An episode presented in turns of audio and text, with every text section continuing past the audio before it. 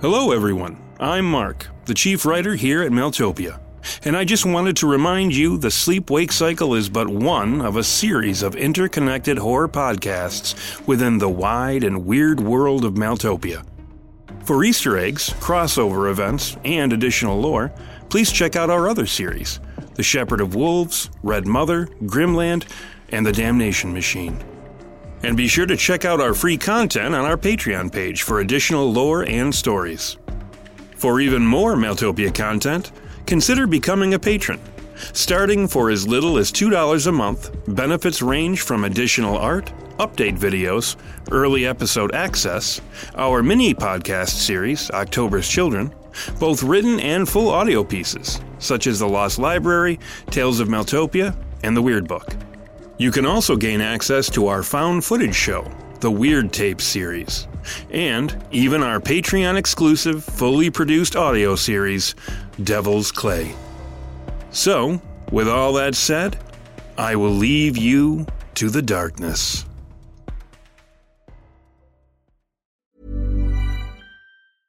Hey, I'm Ryan Reynolds. At Mint Mobile, we like to do the opposite of what Big Wireless does. They charge you a lot, we charge you a little. So naturally, when they announced they'd be raising their prices due to inflation, we decided to deflate our prices due to not hating you. That's right. We're cutting the price of Mint Unlimited from $30 a month to just $15 a month. Give it a try at mintmobile.com slash switch. $45 upfront for three months plus taxes and fees. Promo rate for new customers for limited time. Unlimited more than 40 gigabytes per month. Slows. Full terms at mintmobile.com. I'm Sandra, and I'm just the professional your small business was looking for. But you didn't hire me because you didn't use LinkedIn jobs. LinkedIn has professionals you can't find anywhere else, including those who aren't actively looking for a new job but might be open to the perfect role, like me. In a given month, over 70% of LinkedIn users don't visit other leading job sites. So if you're not looking on LinkedIn, you'll miss out on great candidates like Sandra. Start hiring professionals like a professional. Post your free job on linkedin.com/people today. Hold up. What was that? Boring. No flavor. That was as bad as those leftovers you ate all week. Keke Palmer here, and it's time to say hello to something fresh and guilt-free. Hello Fresh. Jazz up dinner with pecan-crusted chicken or garlic butter shrimp scampi. Now that's music to my mouth. Hello Fresh. Let's get this dinner party started. Discover all the delicious possibilities at hellofresh.com. Hi, I'm Daniel, founder of Pretty Litter. Cats and cat owners deserve better than any old fashioned litter. That's why I teamed up with scientists and veterinarians to create Pretty Litter. Its innovative crystal formula has superior odor control and weighs up to 80% less than clay litter. Pretty Litter even monitors health by changing colors to help detect early signs of potential illness. It's the world's smartest kitty litter. Go to prettylitter.com and use code ACAST for 20% off your first order and a free cat toy. Terms and conditions apply. See site for details. There's never been a faster or easier way to start your weight loss journey than with PlushCare. PlushCare accepts most insurance plans and gives you online access to board-certified physicians who can prescribe FDA-approved weight loss medications like Wegovy and Zepbound for those who qualify. Take charge of your health and speak with a board-certified physician about a weight loss plan that's right for you. Get started today at plushcare.com slash weight loss. That's plushcare.com slash weight loss. plushcare.com slash weight loss. Hey, it's Paige DeSorbo from Giggly Squad. High quality fashion without the price tag. Say hello to Quince. I'm snagging high-end essentials like cozy cashmere sweaters, sleek leather jackets, fine jewelry, and so much more. With Quince being 50 to 80% less than similar brands. And they partner with factories that prioritize safe, ethical, and responsible manufacturing. I love that. Luxury quality within reach. Go to quince.com slash style to get free shipping and 365 day returns on your next order. Quince.com slash style. Hello, Maeltopians. Due to unforeseen circumstances, we are not able to bring you a new episode of the Sleep Wake Cycle this week. Don't worry though, we'll be back on schedule next week with another Sleep Wake Cycle episode.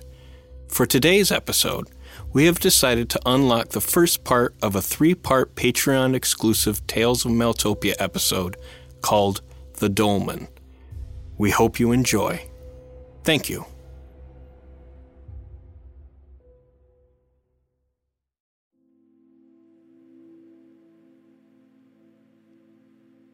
Alex hated the way the light reflected off the knotty pine wall.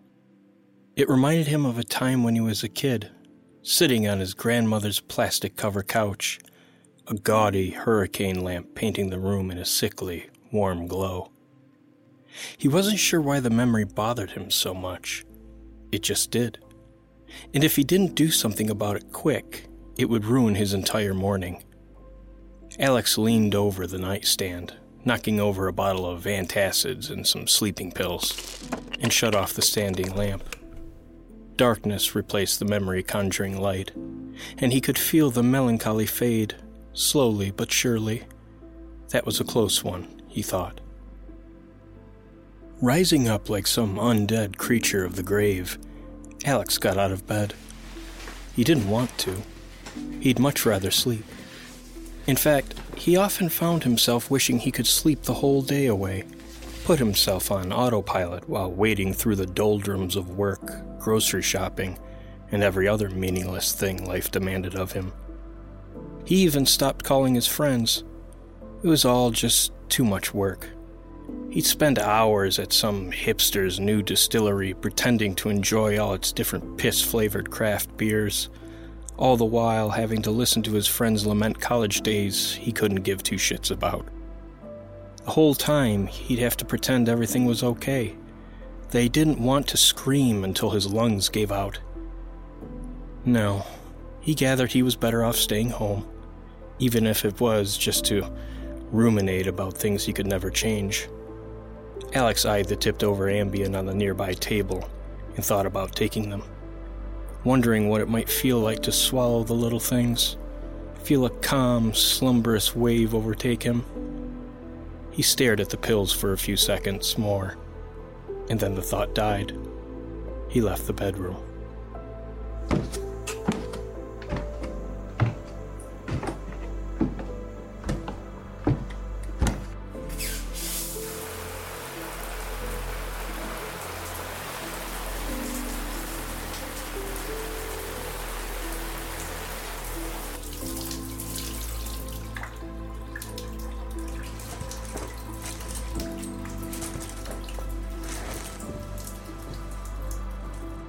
After taking a shower, an activity that was becoming more and more infrequent, Alex went downstairs into the kitchen to get something to eat.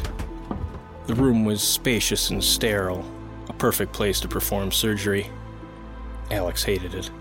His ex wife, Lydia, loved the modern, clean look white walls, bright lighting, stainless steel appliances. It only reminded him of his stay in the psych ward all those years ago. The whole thing was too antiseptic, bleaching the personality of everything in it. He even felt washed out, his thoughts and feelings blanched from the pale spirit of the room. He especially loathed the placement of the table and chairs, all situated beneath the stare of two double hung windows. Him and Lydia would always have breakfast there, the sun an unwelcome third wheel.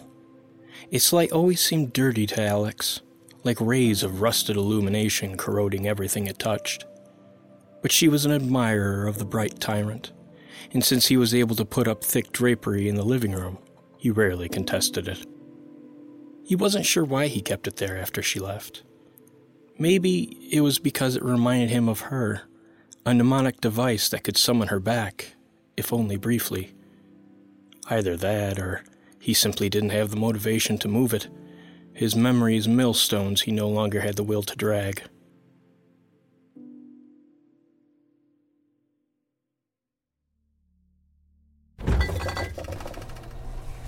The refrigerator offered little in the way of sustenance.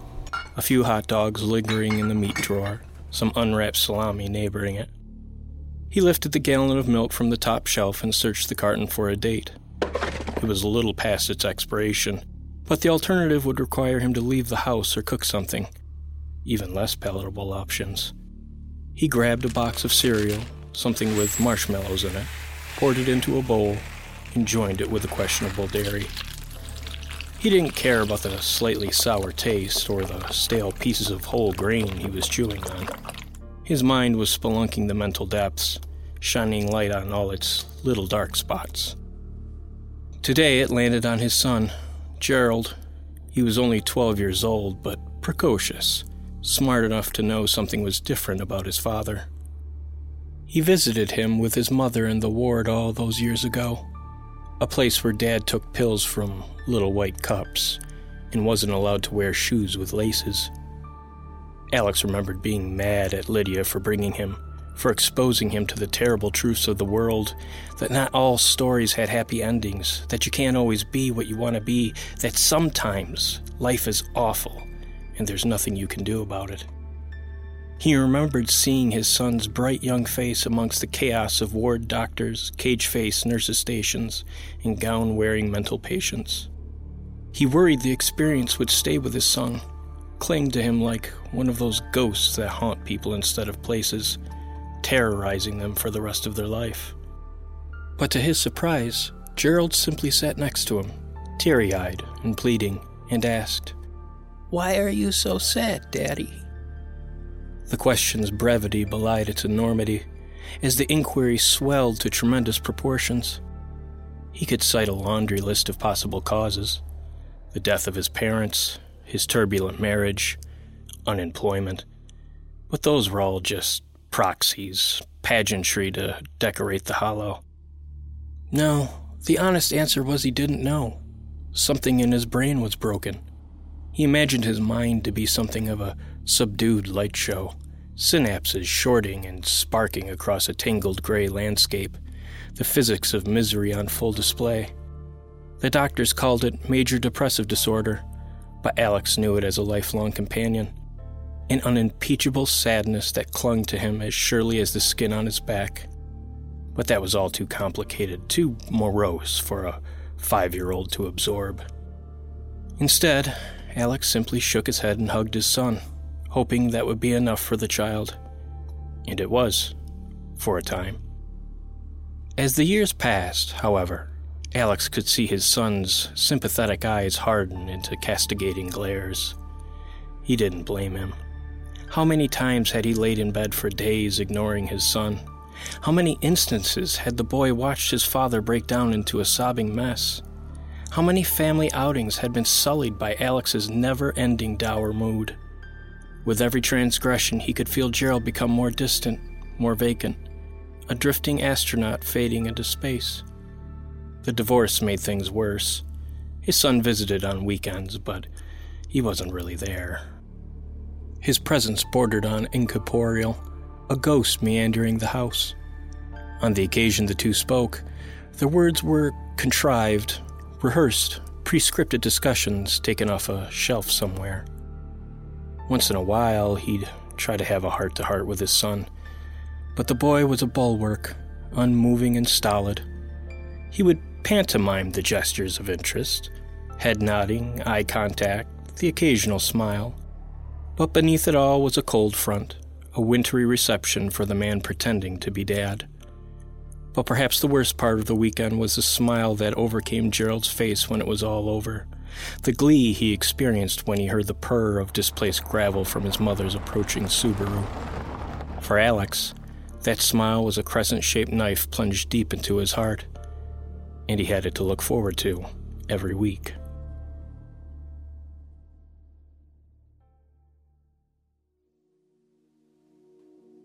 Alex suddenly jolted back to the present, escaping the black hole of his thoughts. He picked up his empty cereal bowl, a bit of pinkish milk still swishing at its bottom, and joined it with a pile of dishes stacked in the sink. Flies and other tiny pests were starting to gather around the mess like it was a sacred site at the end of some long pilgrimage. He told himself he would clean them tomorrow, but that's what he said the day before. Life in general had become that way a never ending series of snowballing tomorrows, each one promising a better life, each never coming. Alex abandoned the sink and walked into the living room, seeking the refuge of his aging recliner. He slunk into the old thing its cushions relenting in all the familiar places. To his left was one of those end table lamp combos he bought from the discount section at a local Walmart. It was really the only piece of furniture he cared about in the room that and the chair he was sitting in. The rest of the space had to be refurnished after Lydia took most of the furniture. So he splurged a little and bought a couch and a love seat, stuffing them into the place where a leather sectional used to be. He didn't have the eye his ex wife did, though, so the room looked a bit cramped, like the furniture was squabbling over space. But in his little corner, where a comforting amber light spilled over him and his ruined La-Z-Boy, he was satisfied. It was the one spot in the house he felt at home. It didn't take long for Alex's contentment to wear, however. An uneasy sense of dread started to overtake him. He felt liquescent, unsolid, like the lines that defined him were blurred, a cave painting of a human being. He used to try and attach a particular cause to the sensation, like a memory or event. But the years had taught him there was no such motive. It was just the rote of a busted system, electrochemical signals zigging when they should zag. It was worse that way to know that one's misery had no meaning, no historicity, but rather simply the result of bad wiring. He was no different than a broken down car or blue screen computer in that way.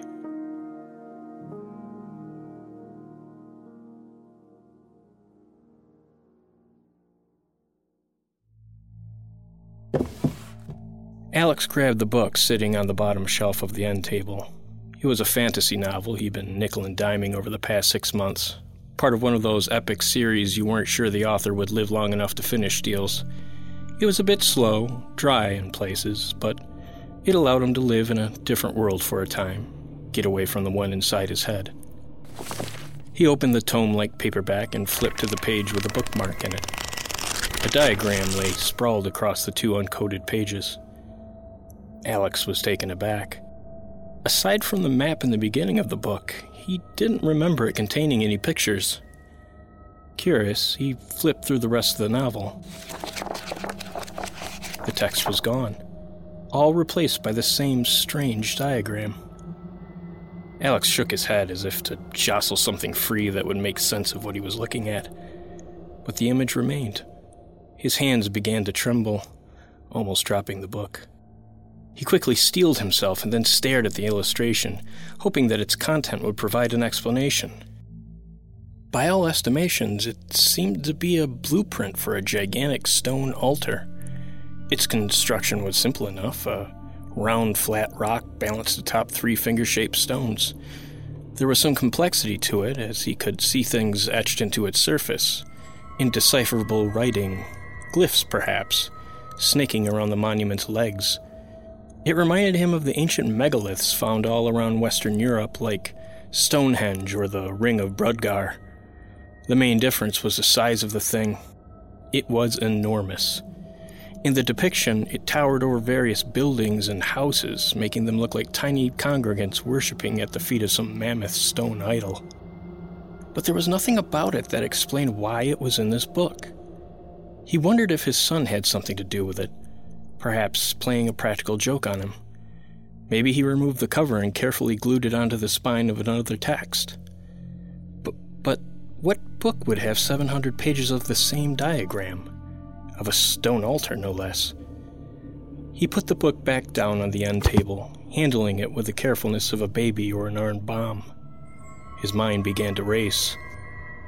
What if he had finally cracked? Had the misery piled up so high that his brain broke? He knew his depression and anxiety had been particularly bad as of late, but he had never hallucinated. He was well past the age for something like that to develop now, wasn't he? But what other explanation was there? He eyed the book suspiciously, like it was a newly found mole or a black spot on an x ray. Trying not to dwell on this strange occurrence, Alex reached for the TV remote and turned the television on, hoping that it would provide a distraction. But when the screen hummed to life, he was only brought back to the strange stone altar of the preceding novel, as the diagram was now in gleaming 4K resolution. A scream teased the back of his throat. He forcefully swallowed it, thinking that its release would only make the 60 inch blueprint more real. He blinked a few times, hoping that reality might reset itself, uh, realized that it had made a terrible mistake. But the picture persisted, staring at him via millions of glowing pixels. His eyes turned to slits, scrutinizing the image that now seemed to be haunting him. He quickly grabbed the novel from where he placed it earlier, held it up in front of the television, and opened it. The images were identical. Alex snatched the remote up again and hectically changed the channel, hoping to summon anything but the drawing in front of him. But each station responded with the same megalithic illustration. He frantically picked up a DVD and slid it into the player sitting atop the entertainment center. Blackness momentarily replaced the rocky monument, and a nervous hope filled the void. It was dashed, however, when the screen revived with the same bizarre schematic. Alex backed away from the television. He didn't know what to think. Had he gone nuts? Could this all be real? His thoughts became erratic, churning out the mental grist of a confused mind.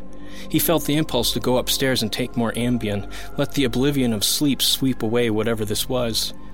But he was too scared to become unconscious, worried the world might slip out from beneath his pillow.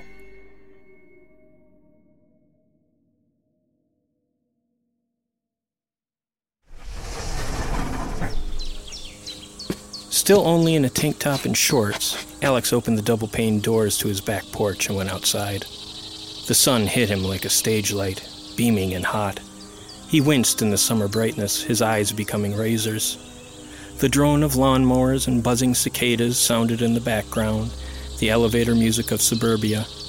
It all seemed so paradoxical, deceptive, like an upbeat pop song being played during a murder. Outside, everything was as it should be. Birds chirped, breezes blew, kids yelled. But inside, the world was collapsing, and he didn't know why.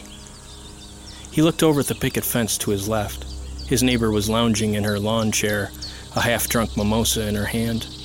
To his right, the Silvermans did lawn work, Harold clipping the hedges and Hannah gardening in a much too small orange halter top. He wanted to ask one of them if they had experienced anything strange, but he was already on thin ice with these people.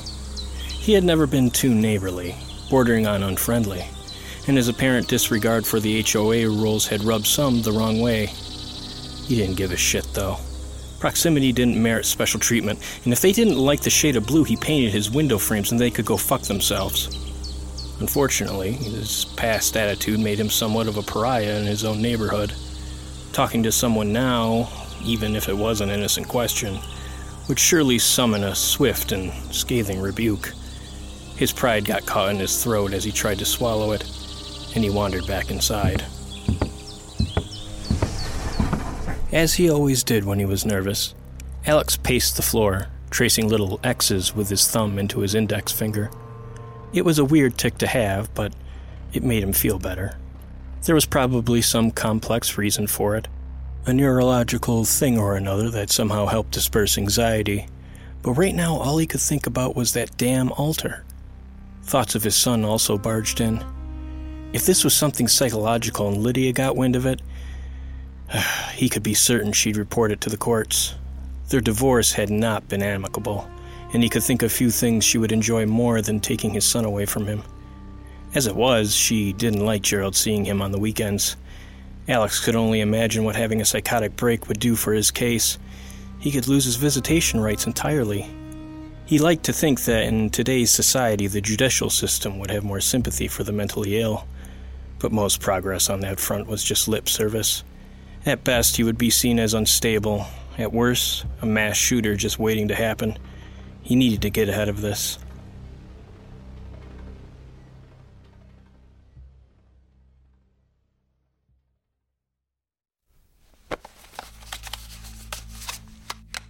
Alex grabbed his phone from his pocket and scrolled through the contacts until he landed on his psychiatrist, Dr. Malone. He clicked on the name and waited for the ringtone. For a moment, nothing happened, and Alex started to wonder if he hadn't pressed the right button. But then, from the staticky silence, a deep voice emerged.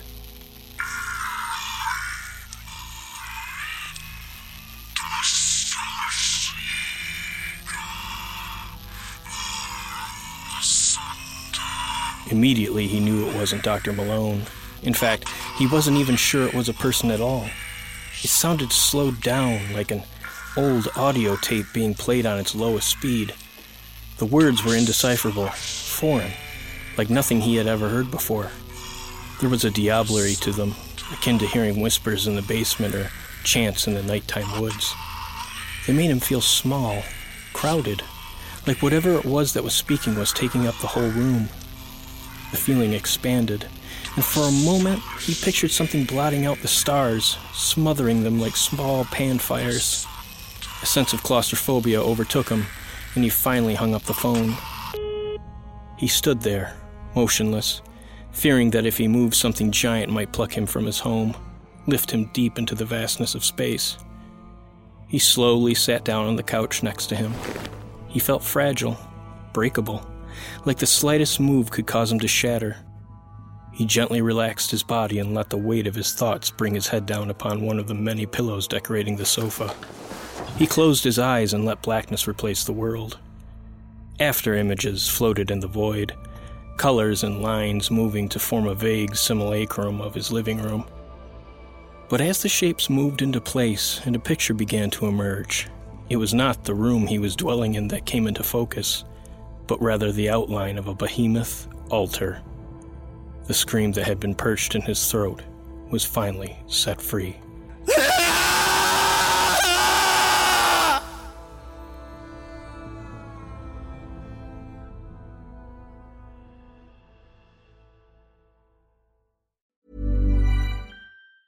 Ever catch yourself eating the same flavorless dinner three days in a row? Dreaming of something better? Well, HelloFresh is your guilt free dream come true, baby. It's me, Keke Palmer. Let's wake up those taste buds with hot, juicy pecan crusted chicken or garlic butter shrimp scampi. Mm. Hello Fresh. Stop dreaming of all the delicious possibilities and dig in at HelloFresh.com. Let's get this dinner party started.